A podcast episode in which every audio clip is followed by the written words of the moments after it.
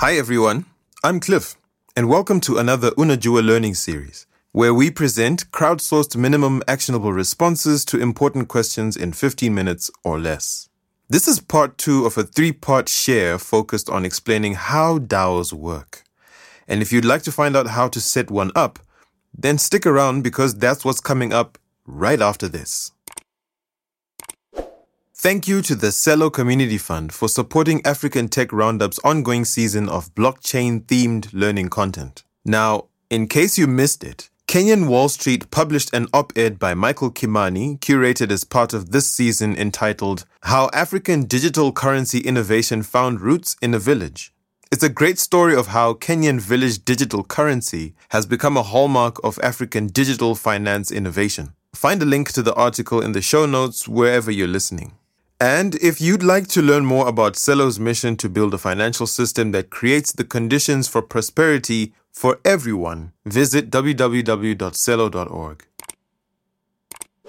On this episode, Nigerian creator, scientist, and knowledge worker Justin Irabor returns to the show to offer pointers on how to set up a DAO.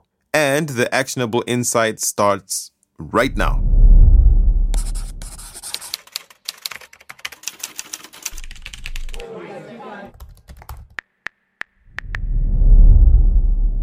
How do you set up a DAO?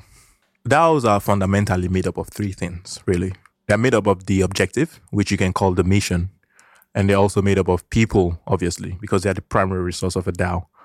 And then, you know, you need money to operate in a DAO. And so those three things go into the design of DAOs. When you are thinking about the mission, the mission kind of constrains and narrows down the focus of the DAO and also filters the kind of people who can participate in the DAO. And when you get the people in, you have to be able to ensure that the people are one, motivated in the right direction, they are incentivized as well in the right direction, and that unsavory behavior is either snuffed or is at least discouraged within the context of the DAO. But here's the problem. If a DAO is a decentralized autonomous organization, how do you ensure that these things happen? And that's where the autonomy happens. It happens in the realm of the smart contract. You have a piece of deterministic code that runs in the blockchain, and that code becomes the governance layer of the entire DAO.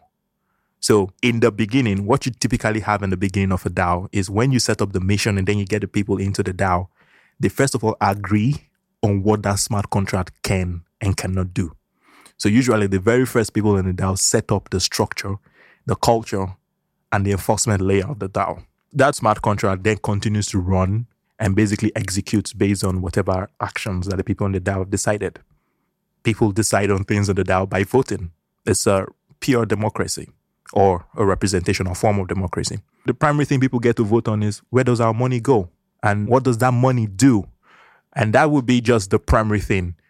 The objective, the people, and the money how these things interact. That sets the backbone of the DAO. In fact, this can be the blueprint of any DAO. In the beginning, what do we want? What do we want to do? Who do we want to do it with? And how are we funding whatever it is we're doing? And those things interplay forever and ever. And any single upgrades to the smart contract enforces or goes into making those things better. Right. On the next installment of this Unajua series, Justin will walk us through the question of whether or not you should set up a DAO. But before we sign off, if you value our work, then please join our Patreon community and help the African Tech Roundup platform remain single mindedly focused on serving Africa's tech and innovation ecosystem with robust, independent insight and learning content. Links are in the show notes wherever you're listening, or you can click on the Patreon tab on the main menu at africantechroundup.com. All right, that's it for now. Until next time, take it easy, Africa.